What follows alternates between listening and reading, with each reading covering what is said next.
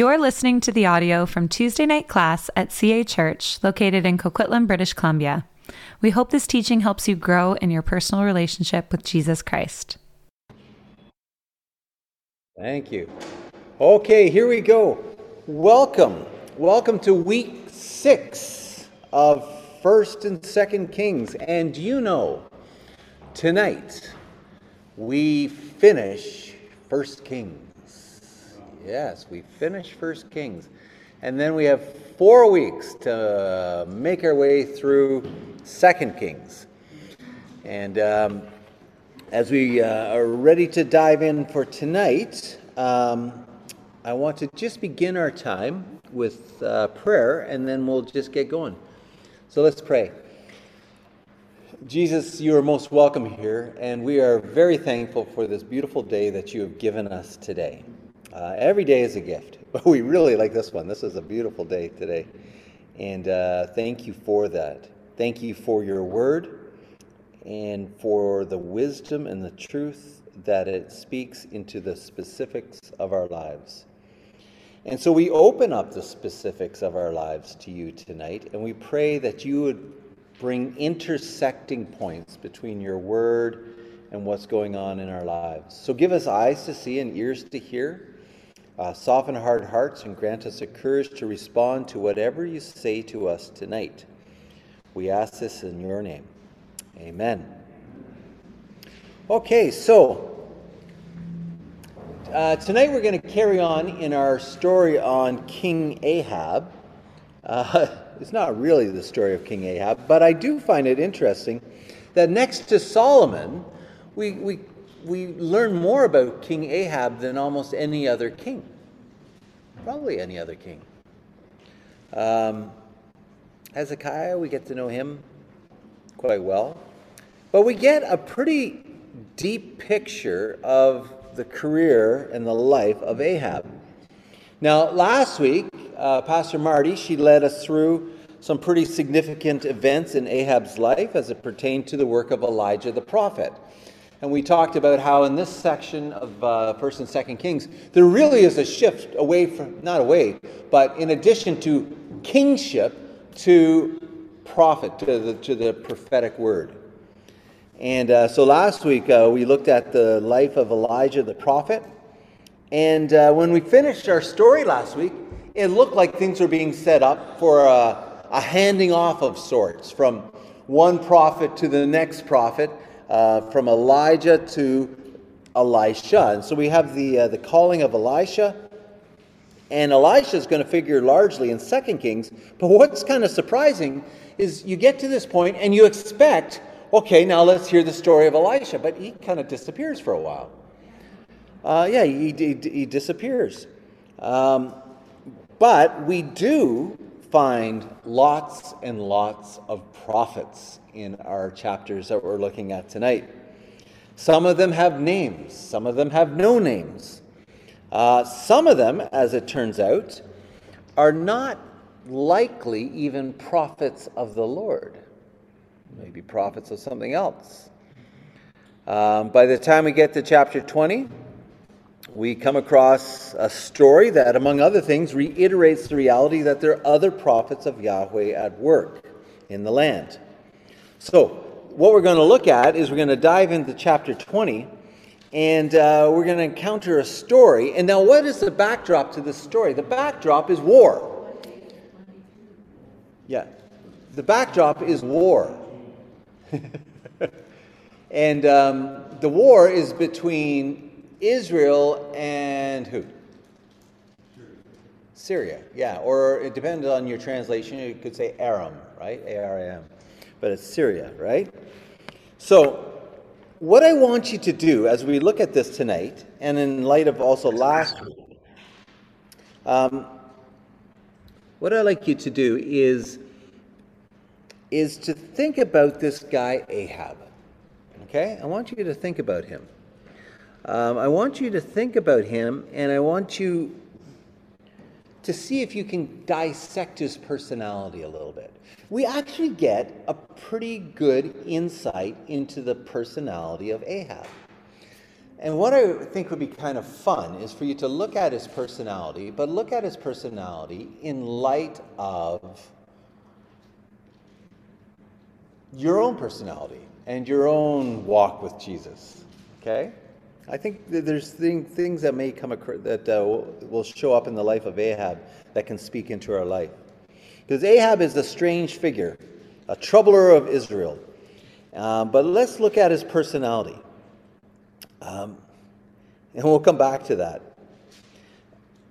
Just by way of reflection, when I was thinking about Ahab this week, I was thinking about how, how much of Ahab I have in my own heart. How often do I say the right things, maybe, about who Jesus is, but my behavior, my countenance, my actions belie a truth um, that I hold? It shows, shows something different. And I'm reminded when I think about the life of Ahab, I'm reminded of the words that Dallas Willard once said. He says, The challenge of the Christian life is for us to really believe the things that we say we believe. I think that is the challenge of the Christian life, to really believe the things that we say we believe. So, with that in mind, let's, let's dive in to the first attack from Syria. So, if you have your Bibles, we'll, we'll, we'll dip in a little bit, we'll read a little bit. Um, 1 Kings chapter 20, verse 1. Ben Hadad, the king of Syria, gathered all of his army together. Thirty two kings were with him and horses and chariots, and he went up and closed in on Samaria and fought against it. And he sent messengers into the city of Ahab, king of Israel, and said to him, Thus saith Ben Hadad, Your silver and your gold are mine, your best wives and children are also mine. And the king of Israel answered, Oh, as you say, my lord, O king, I am yours and all that I have. The messengers came again and said, Thus says Ben Hadad, I sent to you, saying, Deliver me your silver and your gold, your wives and your children. Nevertheless, I'll send my servants to you tomorrow around this time, and they will search your house and the houses of your servants and lay hands on whatever pleases you and takes it and take it away. Then the king of Israel called all the elders of the land and said, Mark now and see how this man is seeking trouble.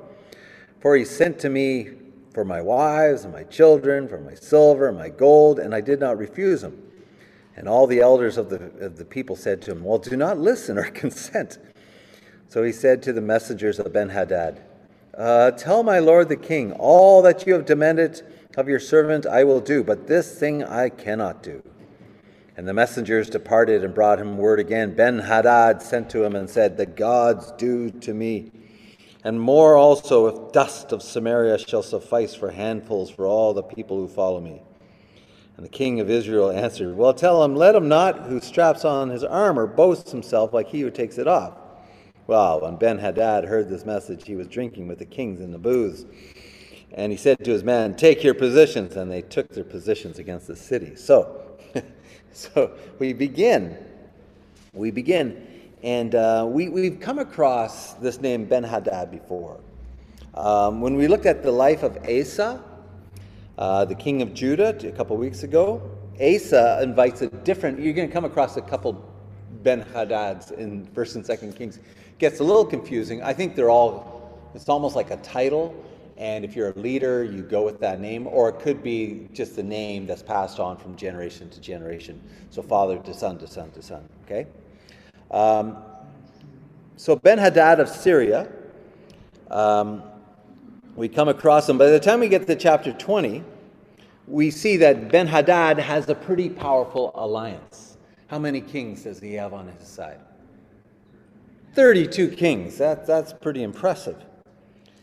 And they're all seeking to put pressure on Samaria, on Israel, the northern kingdom.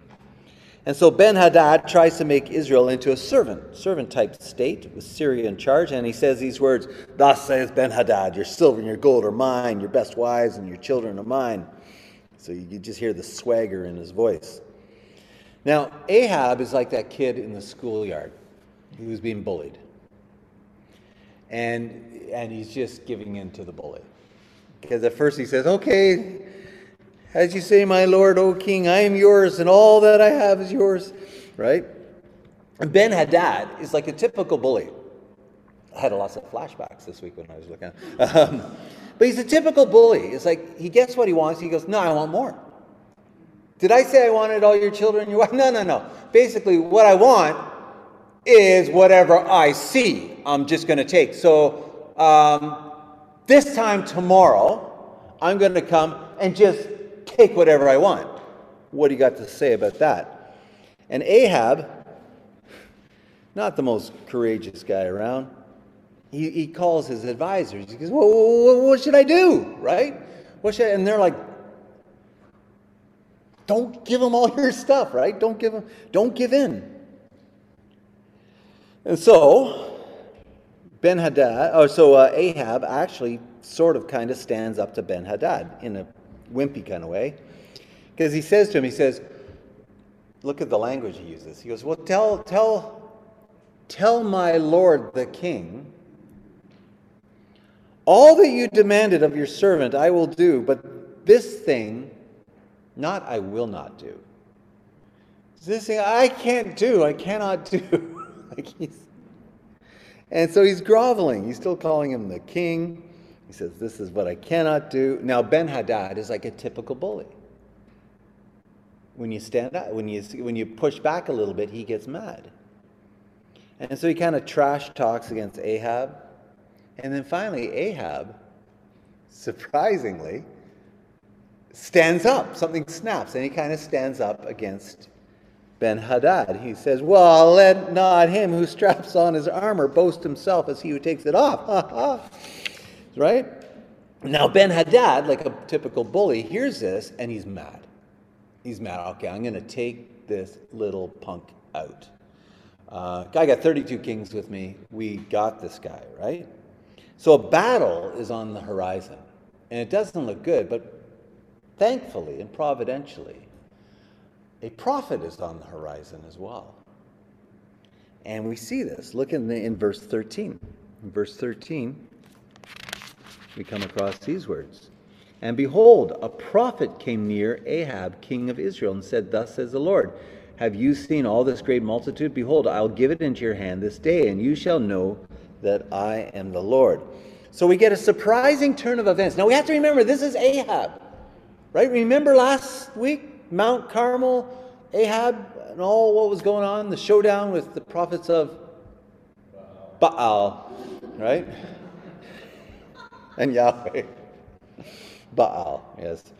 Um, but here a prophet comes, and you can just see Ahab going, Oh, great, a prophet is coming. And the prophet says, I come and I bring you good news.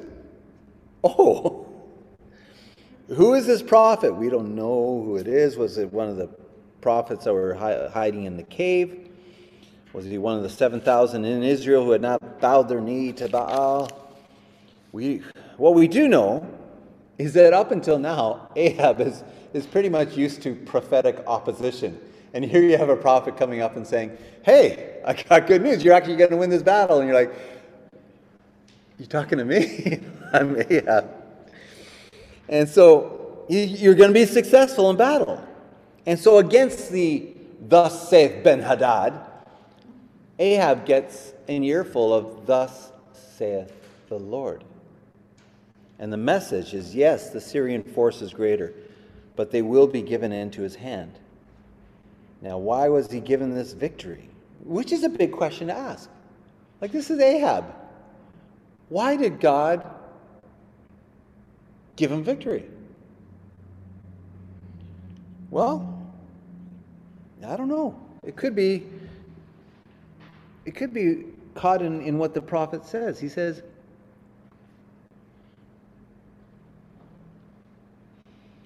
He says, I will give the into your hand this day, and you shall know that I am the Lord. So could it be that God's desire in all this seems to be again and again that Ahab would know the Lord, right? That he would know the Lord.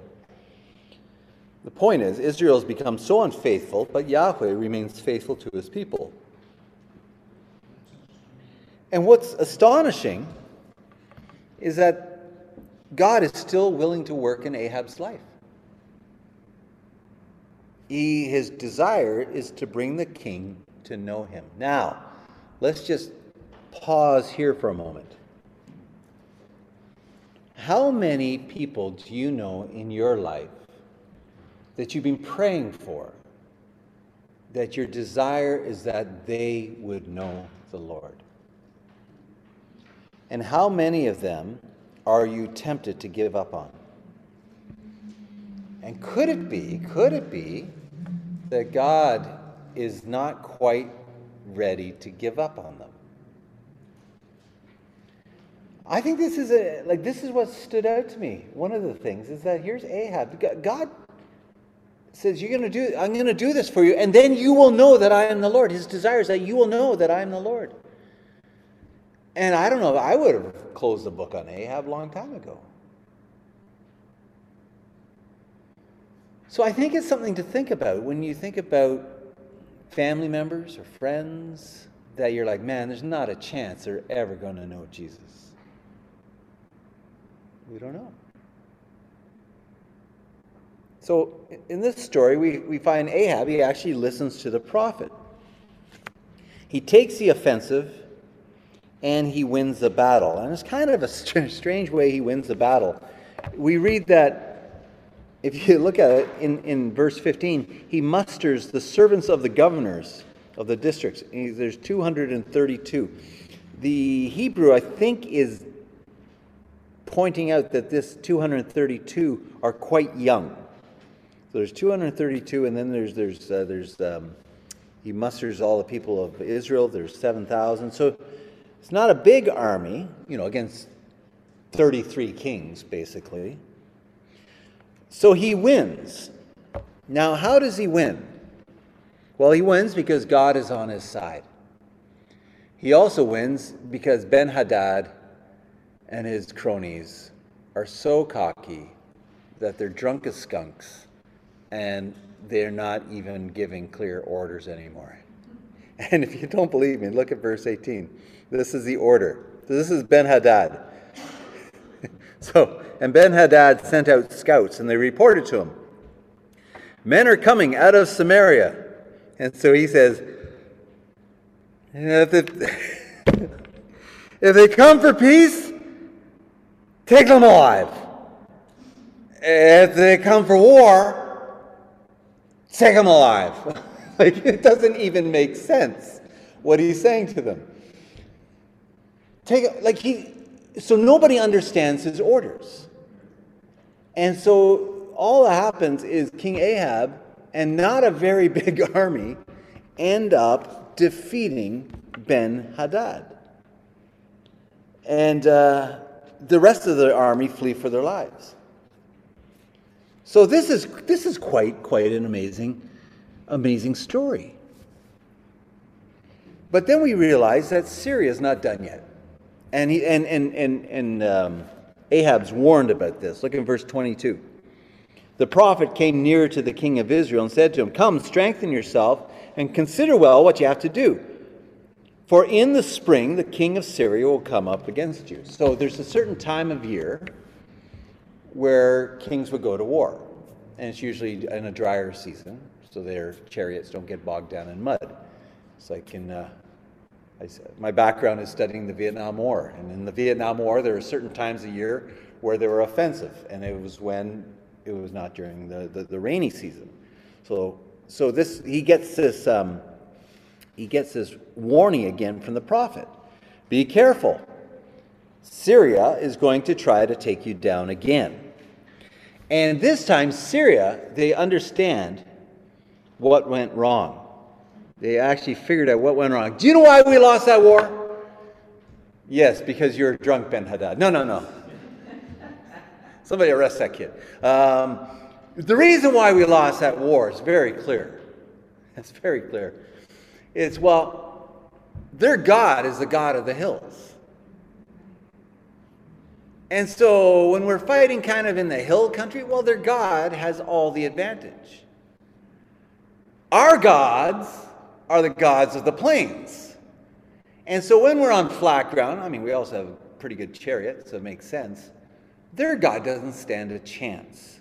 And so get them on the open land, and we are going to win this battle.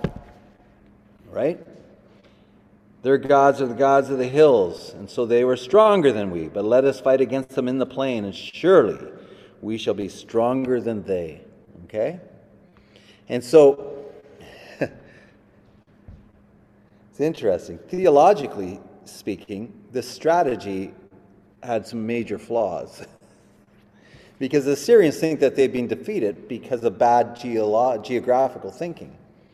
But they have been defeated because of bad theological thinking. Because Yahweh is not the God of the hills, He's the God of the whole show, He's the God of the universe. And the Syrians are going to have to learn the same lesson that Egypt learned.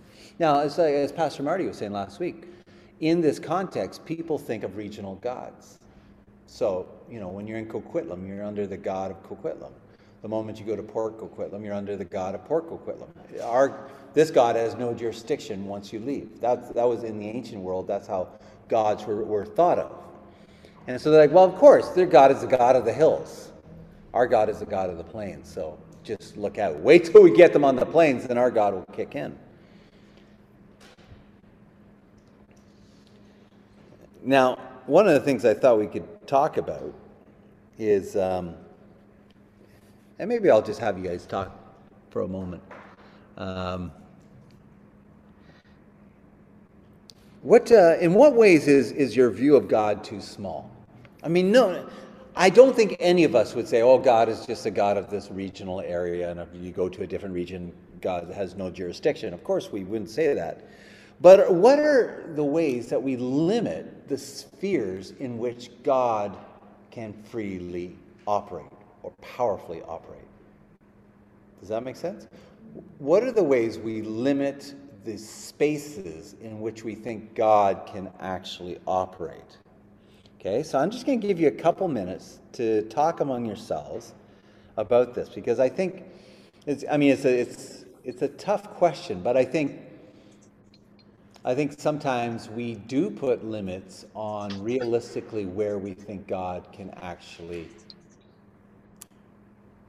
demonstrate his power in our lives.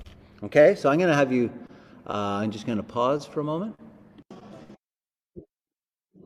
Okay, so what are some ways that, um, that we limit God and what God can do in the world and in our lives? What are some ways that we limit God?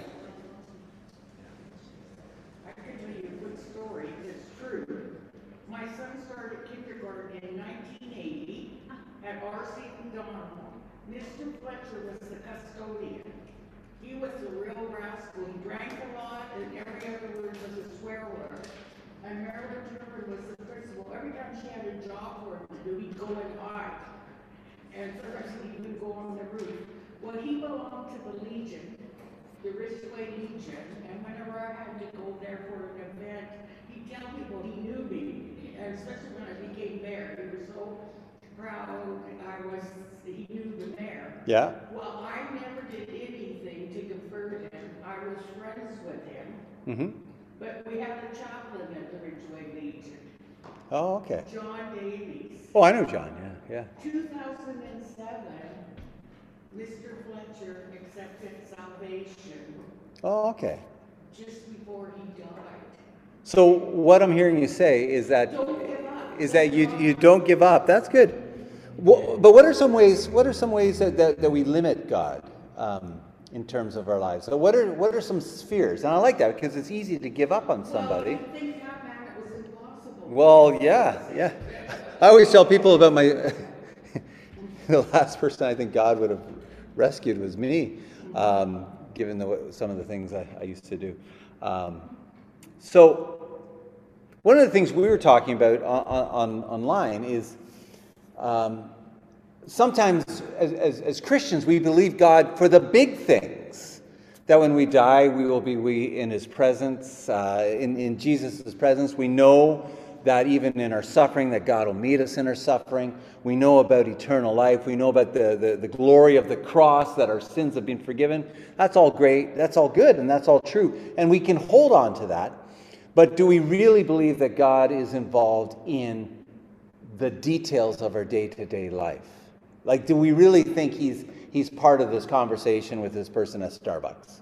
Do we really believe that he's part of, you know, just these little things, encounters that you have during the day? Or is that just too small?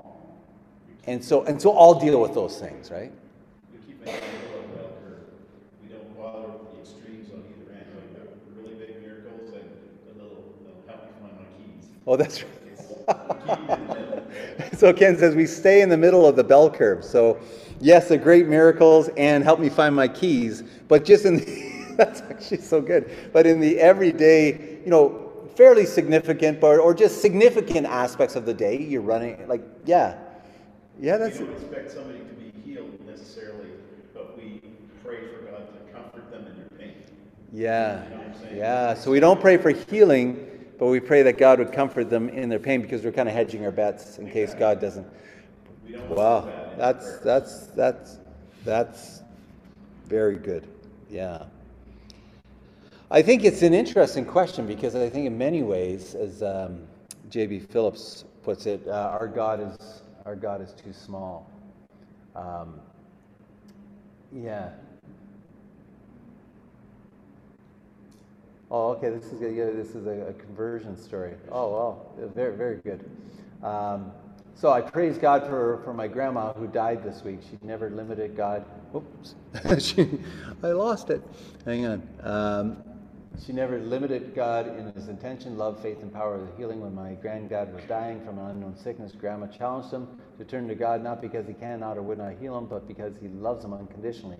Granddad received Jesus and was healed completely and quickly. And there are over 150 of us now in our family who experience have known God is real and is interested in each of us. And he's interested. She died at 104 years old. Yeah, a woman of prayer. That's a that's a powerful story. Well, here we have us, you know, the uh, Ben Hadad and the people from Syria who have who have limited God. Well, God is God, you know, here, but He's not God in the plains. He's the God of the mountains.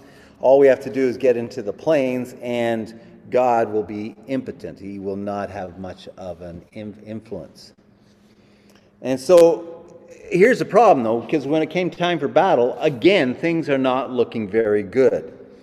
It says the armies of Israel are they're described as in verse 26 you see uh, and following says they're described as two little flocks of goats whereas the Syrian army filled the country that does not sound good so in the face of such overwhelming odds guess who shows up a man of God another man of God comes and um, and he tells the king that Israel will win the battle. Now, just as an aside, I find this interesting.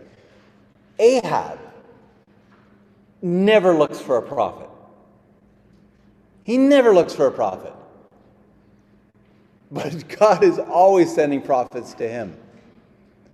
And so, and, and, and gives him this guidance. And um, so, we have this battle. And in this battle, Israel comes out on top. Now, Ben Hadad, whose swagger has lessened somewhat after all this, uh, he's got a new strategy. A new strategy. Okay, so the hills doesn't work. The battling on the plains didn't work. Here, here's my new strategy. My new strategy is surrender. I'm going to try surrender. And because uh, he says, you know what? He and his buddies were like, we know, we know that the kings of the house of Israel are merciful kings.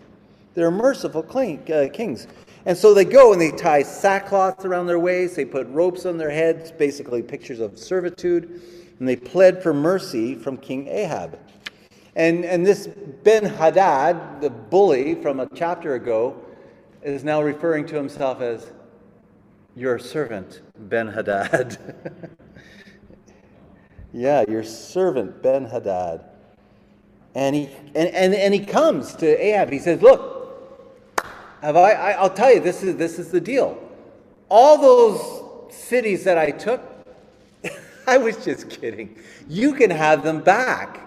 In fact, why don't you come into my land and you can buy and sell in, in, in our in our capital? And it's just going to be awesome. This is going to be really good. Ahab doesn't consult a prophet, even though it looks like there's quite a few of them seemingly around. He agrees to the terms. And he makes a covenant with Ben Hadad. He goes, Yeah, we're brothers. Let's make a covenant. Ben Hadad wasn't even asking for a covenant. But a covenant, you know, it's a pretty deep relationship.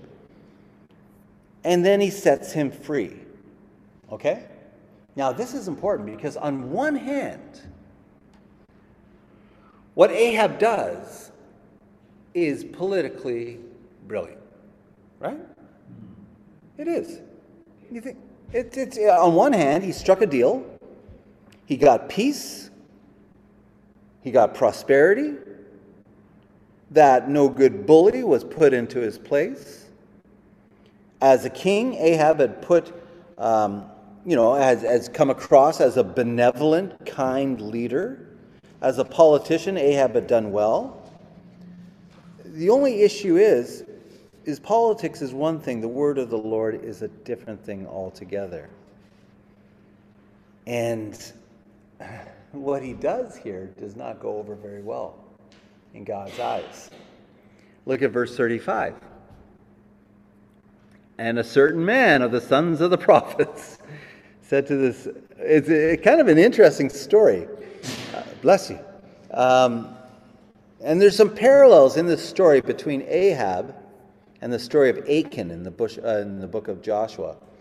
Ahab's sparing of Ben Hadad's life as a way of lining his own pockets, getting richer, uh, is similar to Achan's use of booty that had been set apart for destruction. So, these prophetic words now accuse him of wrongdoing. And it's a strange story. Do you remember the story? It's like a prophet comes up and he says, All right, hit me. The guy goes, I will not hit you. All right, a lion's going to kill you. Hit me. Yes, I will hit you. hits him hard. And, and um, he's bleeding. He's got a bandage on, and he's sitting there. And then he cries out these prophetic words to Ahab as he's walking by. And Ahab's like, Who are you? And he pulls off the bandage, and lo and behold, it is one of the prophets. And the result is yes, Ahab, you are going to die. You are going to die because you did not um, take the king Ben Hadad and, and, and, and kill him and destroy him. Hand him over to destruction. And, and, but here's the thing for, ben, uh, for Ahab none of what he did with Ben Hadad, none of it crossed his mind as being wrong. Because he never talks to the prophets. He never consults God. In Ahab's life, he never consults God. And further on, the reason he did Well, he never got good advice, but he never he never seeks advice. Do you know what I mean? Like he he never um, he never pauses to ask whether or not what God wants him to do. But what he's doing makes sense. And, and I think that is where the danger lies for us. Because sometimes we do things, it just makes sense. And that's okay. But how often do we seek spiritual guidance or pray about a decision? And sometimes I'll do that. Well, it's a no brainer. Of course we should do this. But do I really commit my questions to God? Now, judgment's going to come. Ahab's going to try to avoid this fate. He's going to try to hide from God, but he can't. And then we read, he goes home after all this. Verse 43 And the king of Israel went to his house, vexed and sullen, and came to Samaria. And so he's back home and he's sulky and he's upset and it's like God said I'm going to die, and all, all he tried to do something nice to Ben Hadad, and you know, you know. And so he's back home, and then we get this really dark story. Because the sun is setting on King Ahab. Um, but not before he and his lovely wife Jezebel cause more destruction. And this next chapter marks a return of our hero, Elijah, yes.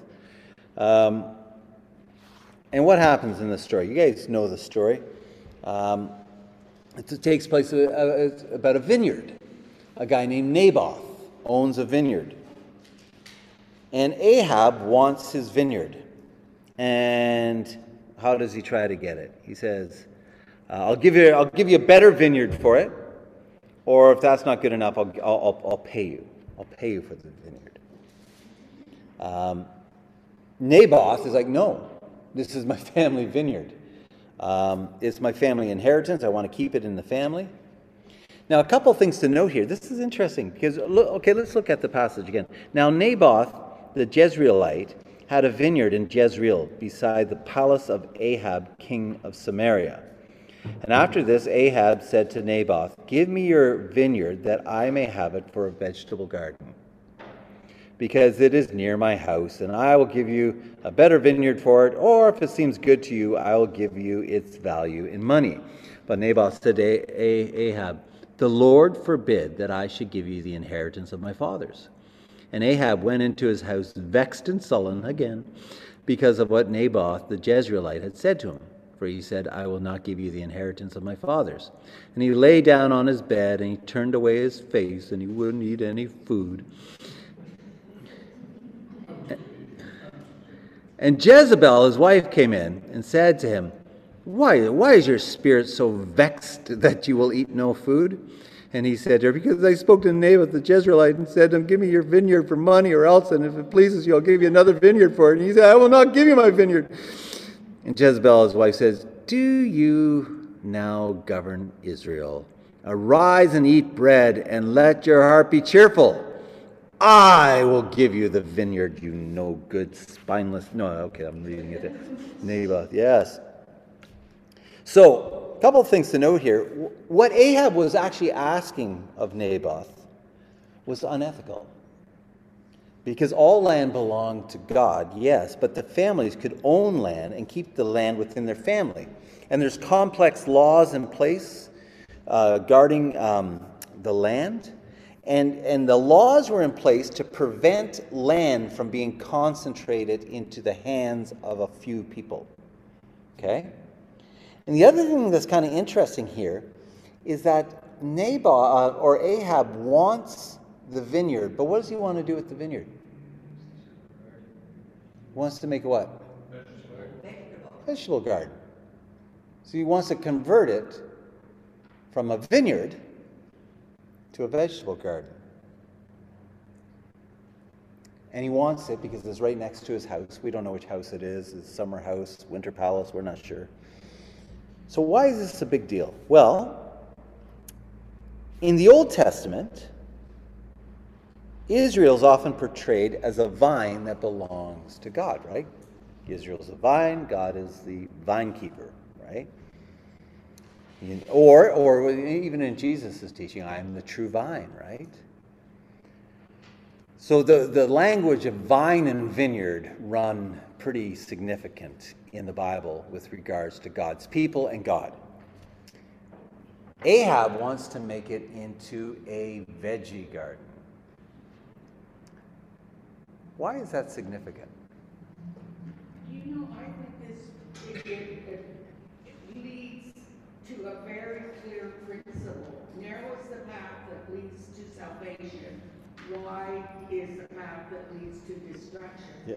With Ben Hagen, and now he's very off the path. Yeah. Uh, just slightly. of Yeah. following God truly. And Yeah. Yeah, he's certainly off the path. So. But here's the thing, but why vegetable garden? That's the question. What's the significance of the vegetable garden? Now, I say this with su- such authority. I just learned this last week. It just stood up. I found out there's one other place in the Old Testament where we come across. No? I don't. Oh, right. Yeah. No, but there's a place where it comes across, uh, where we come across a vegetable garden. James offering. What's that? Well, that, yeah, that's just what uh, Ken said. Where it's actually found, again, uh, it makes it sound like I knew this. I just I studied this. Um, In Deuteronomy chapter 11, verses 9 to 12, we come across a garden of vegetables, and that is an image of Egypt. It's an image of Egypt, and and it, many commentators are suggesting that Ahab is trying at this stage, trying to make Israel look more and more like Egypt. And now all this takes place in which town? Jezreel.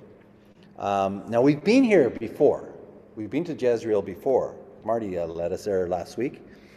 And this is a place where Jezebel hears the news about all the prophets of Baal being slaughtered, and where she says, Elijah's toast. I'm going to take this guy down, right? Naboth responds as a man who trusts God. Because what does he say when, when, when um, Ahab asks for the land? He says, God forbid, I can't do that. This is, you know, this is the land that God has given me and I need to pass it on to my ancestors, right?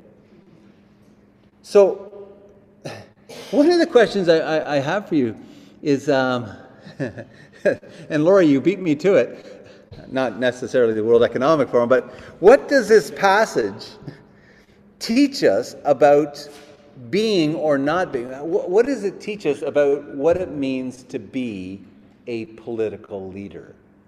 or maybe what does it teach us about how not to be a political leader? What are some of the political implications? I'm going to have you guys talk just for uh, among just for one minute, okay? Just one, maybe two minutes. Um, what are some political lessons that we come out of this episode so far? Okay, so some of the lessons. I mean, there's some political lessons I think in this. I mean, one of them. Well, let me hear it. What any political lessons that come out of this? Get your wife to do the dirty work.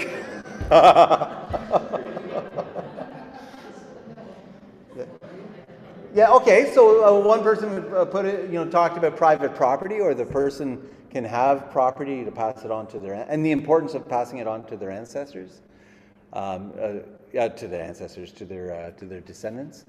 Um, here you have a political leader, the highest political leader, whose whose whose policy is being developed in order for personal gain. It's for his vegetable garden, right? So he's not, you know, you, you go back to the early days of Solomon, not the early, early days, but the, you know, those, that window where he did, he, did not too bad.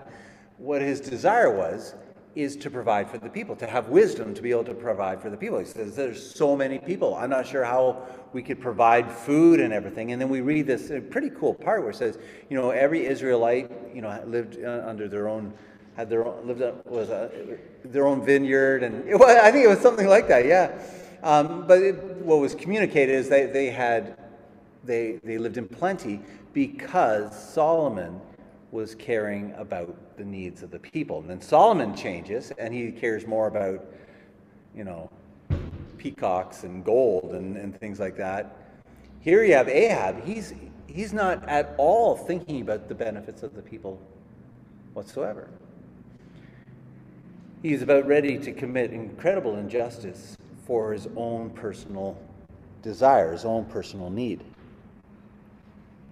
And um, we, we get an insight into, into Ahab's character again and the character of Jezebel. Uh, when Ahab is vexed and sullen and sulky, uh, the one who really seems to be in charge is Jezebel. And she does take matters into her own hands, and she's contemptuous. And she's like, Why are you lying down? Don't worry, I'll take care of things. Um,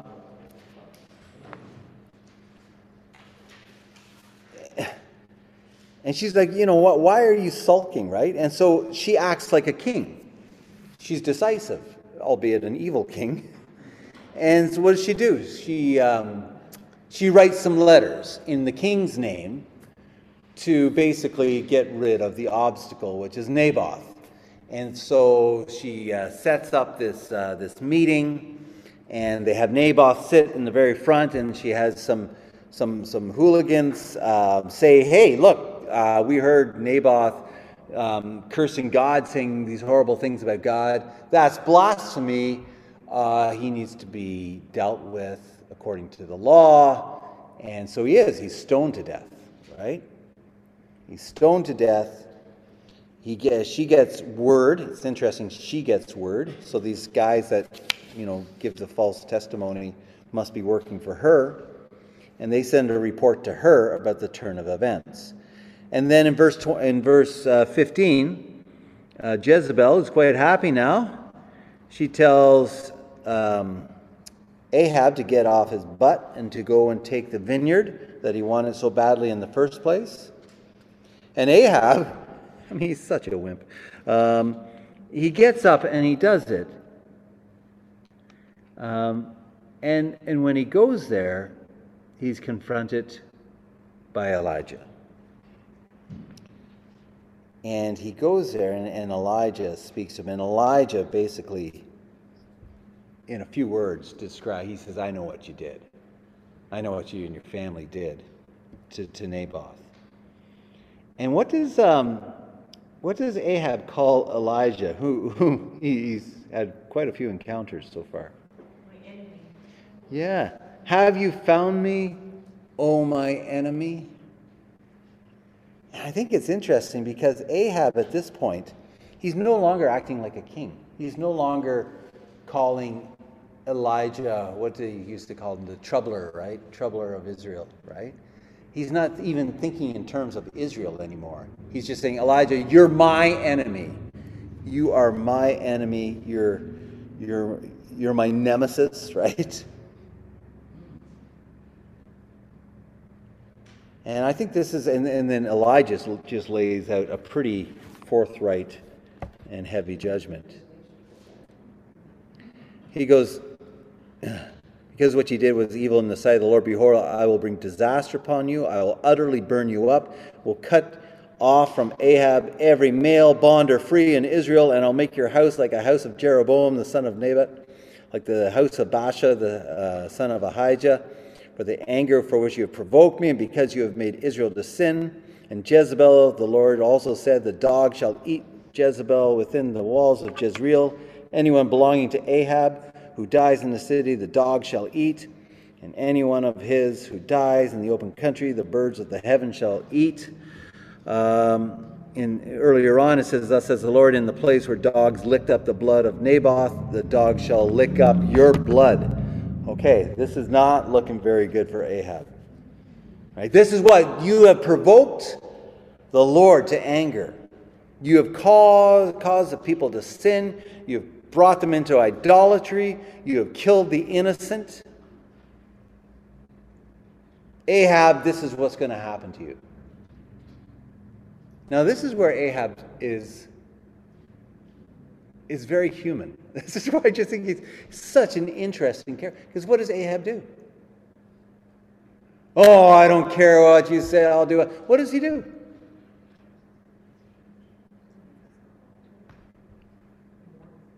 Yeah, he mourns. And he also repents. He puts on sackcloth on his flesh and fasted and lay in sackcloth and went about dejectedly. And then God says, Have you seen how Ahab has humbled himself before me? Because he has humbled himself before me, I will not bring disaster in his, in his days, but in his son days I will bring disaster upon his house. I just find him so interesting. And we get a little hint of this when he was confronted by Elijah in Mount Carmel it looks like he kind of was okay for a while. Ahab changes his tune. He repents in the face of judgment. But the thing about Ahab, he's, he's, he's reactive. He's reactive. He's always responding to what is in front of him. But he repents. And I just, I just think it's, it's interesting, this character I mean, if I were to ask you, just for fun, and maybe you don't want to answer this, but it's something to think about, where do you find connecting points in Ahab's life with your own?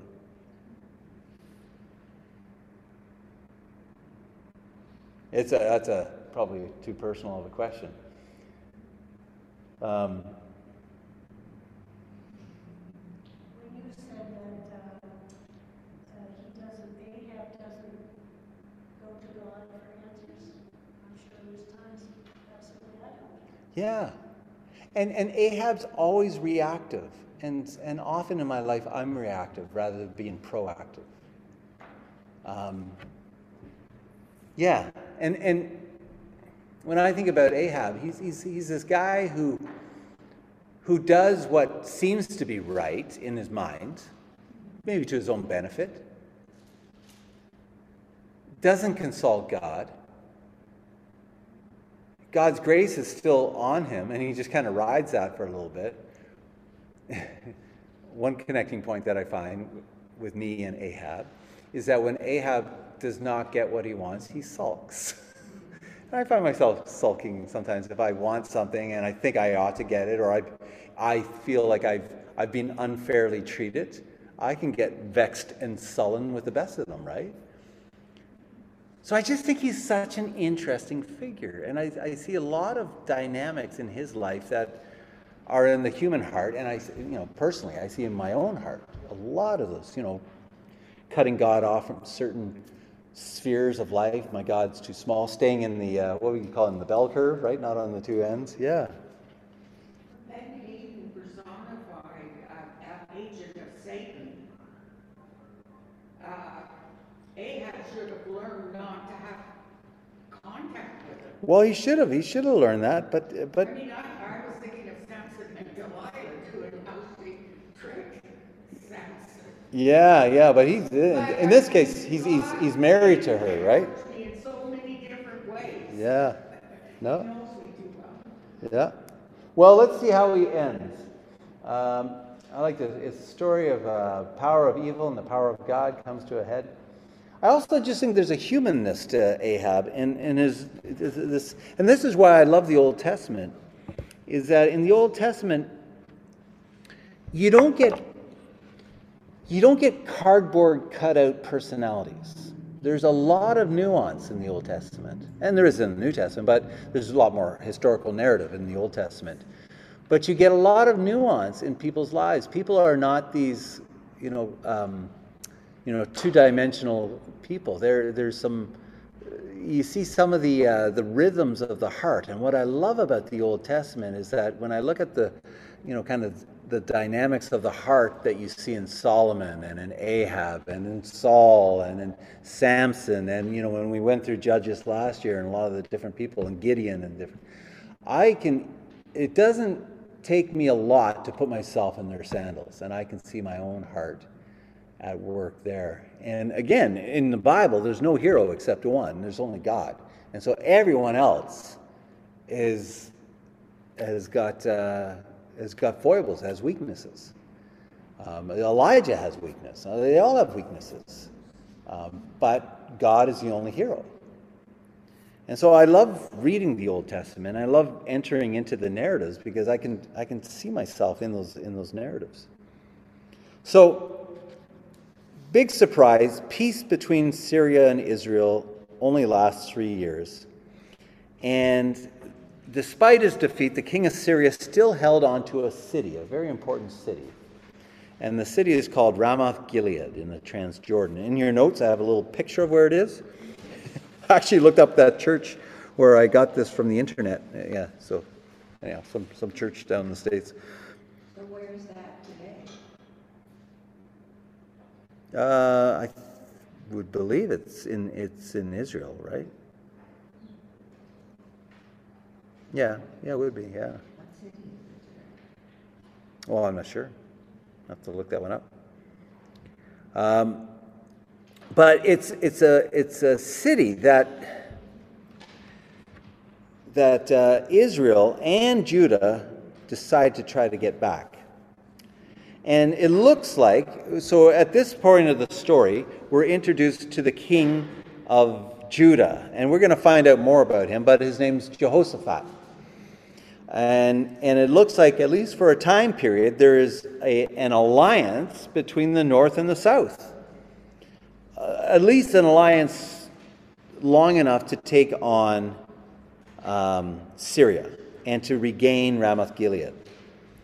Um, unlike Ahab, Ahab's like, all right, we got an alliance, let's go, let's attack. And Jehoshaphat's like, "Yeah, maybe we should pray? And Ahab's like, fine, if you have to pray, we'll pray. But Joseph, Jehoshaphat is rather devout. He wants to seek the Lord before he goes on any major endeavor, which sounds quite wise, but it's certainly outside of Ahab's wheelhouse, right? So look at verse 5, chapter 22, verse 5. And Jehoshaphat said to the king of Israel, Inquire first for the word of the Lord. Then the king of Israel gathered the prophets together, about 400 of them. Which prophets? Probably the wrong ones. We don't know that the text is not clear where these guys come from. Um, but he gathers prophets. And uh, so, so you just see Ahab it's like, fine, I, I, there's some prophets. Go, go get a bunch of prophets bring them in here, right? And uh, the relationship between these prophets and the Lord is, is unclear. And so, but Jehoshaphat is still wanting to know. And so he says in verse 7, oh, yeah, so they ask these prophets, Shall I go to battle against Ramoth Gilead or shall I refrain? And the prophets all say, Go up, for the Lord will give it to you, uh, will give it into the hand of the king. But Jehoshaphat said, Is there not here another prophet of the Lord, of whom we may inquire? And the king of Israel said to Jehoshaphat, Well, yeah, there's this one man by whom we may inquire of the Lord, Micaiah, the son of uh, Imlah, but I hate him. For he never prophesies good concerning me, but evil. And Jehoshaphat said, Well, let not the king say so.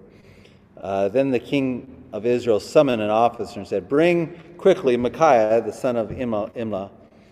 Now the king of Israel and Jehoshaphat and the king of Judah were sitting on their thrones, arrayed in their robes, in the threshing floor at the entrance of the gate of Samaria. And the prophets were prophesying before them, including this guy named Zedekiah.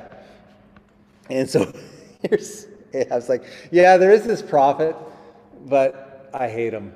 He's always just, you know, I just, he never says anything good. He's always saying mean things about me. Which, just as a timeout, when you seek advice, when you seek guidance, do you look for an echo chamber or do you look for someone who, who maybe will speak the truth into your life?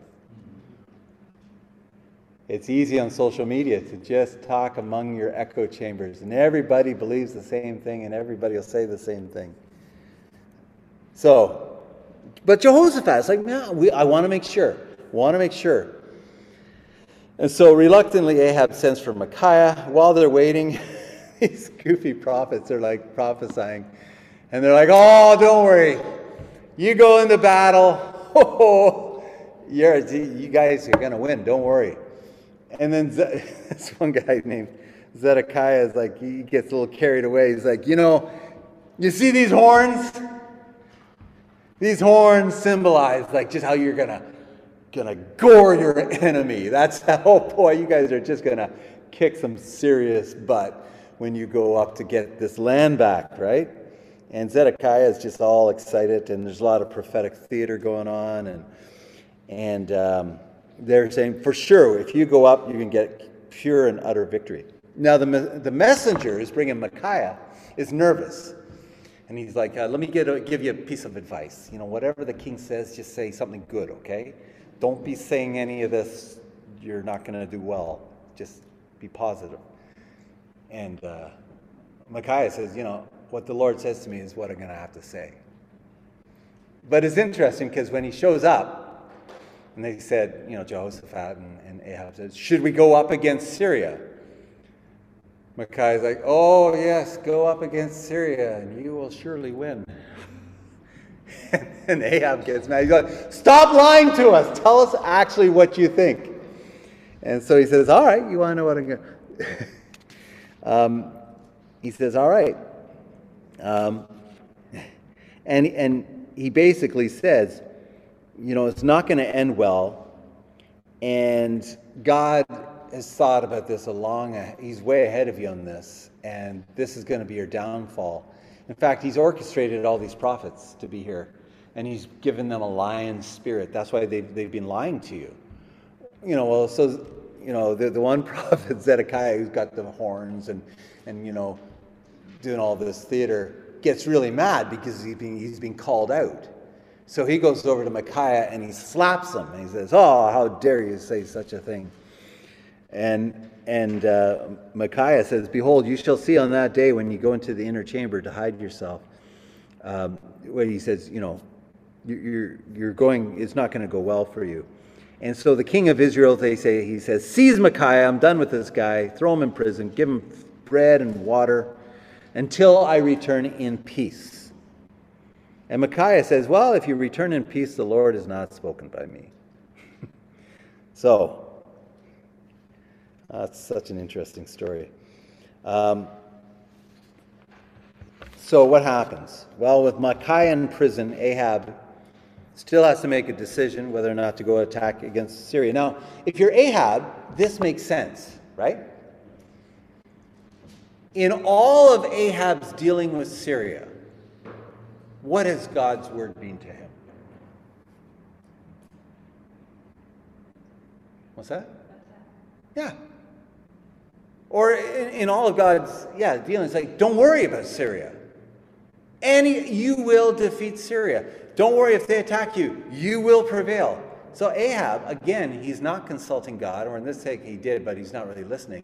He's listening to the to the echo chamber. In his mind, it's like, Every time, every time God speaks to me about Syria, it's always positive. We always beat Syria, right? It's like, uh, which hockey team? they always, I will say the Canucks, they always beat the Leafs. How's that? Yeah, there we go. We always beat Syria. Of course, we're going to beat Syria. Of course, we should go up against Syria we always come out on top. So he makes a rational choice based on the past. Of course, God's with me on this one. But you know what? Just to be on the safe side, because if it doesn't go well, and let's say this Micaiah is right, well, I don't want to die. So what I'm going to do, it's funny, Jehoshaphat, you dress like a king, I'm just going to dress like a commoner. And that way, nobody will know that I'm king. And I'll be okay.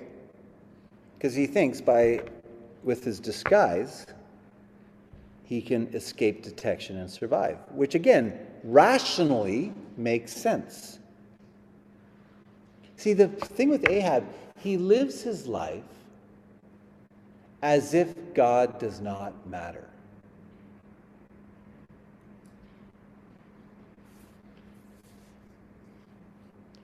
In many ways, Ahab is a functional atheist. He may believe, he, you know, he knows all about the gods and whatever, but really, God does not factor at all in his life. And he doesn't, he, he reasons things out, but he doesn't reason them out theologically. Because the reality is, if Micaiah is telling the truth, it doesn't matter what kind of disguise he puts on, right? If God is God, he's toast. He's done. So he lives his life as a functional atheist. Now, when we're reading the story, we're not 100% sure, but we're pretty sure that Micaiah is telling the truth, right? We're pretty sure Micaiah is, he knows what's going on, and we know about the other prophecies. Ahab is predestined to listen to these false prophets, and he's going to die. And so he disguises himself, but his disguise is, is about as effective as Jeroboam's wife's disguise. Is just about as effective as Saul's disguise when he goes to visit the witch of Endor. Apparently, apparently, one of the lessons from the Old Testament is that God can see through disguises. He can see into our hearts.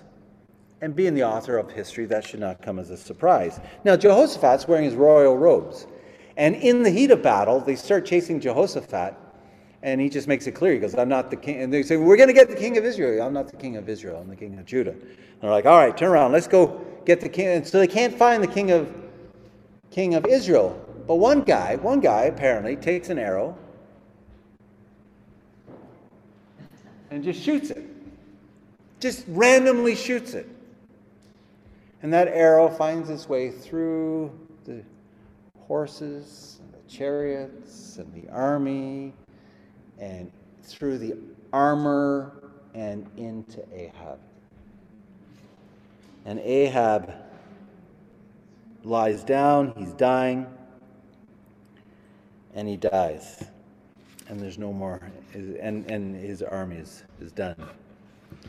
And so Ahab's attempt to deceive God has failed, and he is gone. Now, two more prophecies need to be fulfilled. Well, a few more prophecies, actually. The whole dogs licking up blood, we realize when, they, when the chariots are being washed after the battle, that the dogs are drinking and licking up the blood. And then an interesting phrase, I don't know if you notice this, and prostitutes were washing themselves in it. Yeah, that's kind of gruesome. The only thing I can make sense of is that the image of the prostitutes is the image of temple prostitutes, which is an underlying the fact that Ahab had led the nation into idolatry. So it's a picture of idolatry. Ahab married unwisely, which led him astray even more than Jeroboam. He's not part of the house of David, so he's going to have the same fate as Saul. He's a troubler of Israel. He was opposed by God's prophets. He was rejected because he wouldn't destroy an enemy of God. He was troubled by a lying spirit, resorted to a disguise, and now he's dead. And next week, when we come across more of his family, it's not looking good for them. And so, one of the uh, one of the questions that came to mind. There's lots of questions when I was putting this uh, together tonight. One of the questions was, you know, there's so many times where a prophetic word could have cut to Ahab's heart and brought about real change. Doesn't really. The one time he puts on sackcloth, he's he's almost there, but he he's had, he's given so many chances. And yet he lives his life as if God does not matter. And I always am aware, aware of that because one of the characteristics of the modern world, the world that we live in, is that it, the modern world trains us to live our lives as if God does not matter. We believe in God.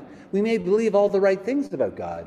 But in how we live our lives, we live our lives as if He does not really matter.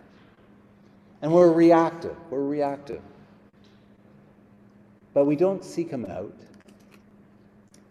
and we don't listen to him. And so the question I have for you, just as we conclude, is this question Have you ever had an experience where the Word of God cut to your heart and challenged you what you're doing deeply?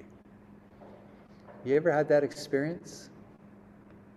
Where someone spoke the Word of God and it just went right to your heart? Have you ever had that?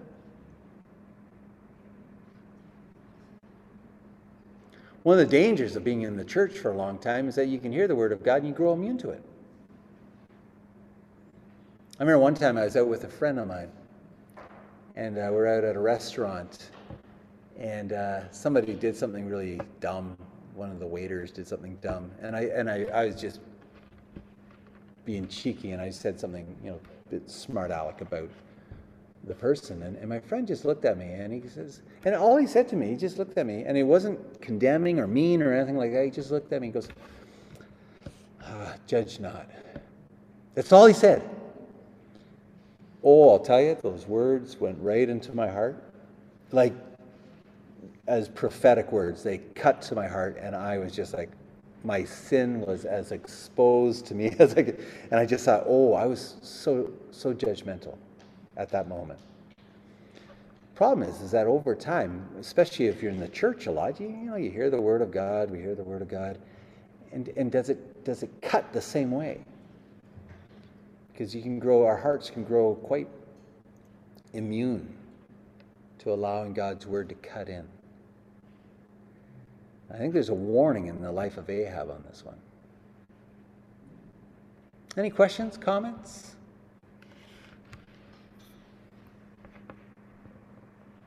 Yeah, when God speaks, we can say it's for somebody else. That's very, yeah. How in the world do some Christian theologians believe open theism? Yeah. And there's type of prophecies. Yeah, I, I think it's a way it's it's a way to deal with suffering, Kevin. So Kevin's asking the question there's this theology called open theism. Open theism is a theology that says God doesn't know the future, which well, yeah, I know. It, it, it, doesn't make a whole lot of sense, but people come up with these ideas not based on scripture, but based on trying to deal with suffering in the world. Saying, well, maybe God didn't know it was going to happen, that sort of thing. Um, but I'm pretty sure that, that, that's, that's how I'd answer that question, Kevin. Well, let me close in prayer, and then, uh, and if we have more questions, we can. Okay, let's pray. Lord, we thank you for your word. It's a tough word, and, and, and the, the life of Ahab is such a warning to us to, uh, you know, to live in echo chambers where we just listen to the people that we, that we want to hear from, who will say the things that we want them to say. Where we never seek you out, but we just use our own reason, our own rational capacities to make all decisions and not ever consult you. This reminds us that your ways are not the world's ways. And that it's very easy to live our lives believing all the right things, but living our lives as functional atheists. Lord, your desire is for us to be alive to you and alive to your word. And so we do pray that you would give us ears to hear your word and soften hard hearts, and that we would allow your word, which is alive and active, to cut into our hearts and speak truth into our minds, and that it would lead us to repentance and to renewal and to walk a lively walk with you. That is our desire. We cannot do this on our own. We can only do this by, by your strength through the work of the Holy Spirit in us. We thank, we're thankful that we live on, on the other side of the cross, that we know that our sins have been forgiven because of what Jesus has done on the cross, and that we have been adopted into your family, that we can call you Yahweh, we can call you Father and we are your adopted children. So we're, we're thankful for your amazing grace. But we pray, as Paul prayed, that we would live up to what we've already attained, that we would live our lives in response to the grace that you have shown us. That's our desire. In Jesus' name, amen. Thanks for participating in this class. If you've been engaging in classes online, but you're not a part of a church community, we would love to have you join us. You can go to cachurch.ca to find out more about getting involved in the life and mission of CA Church.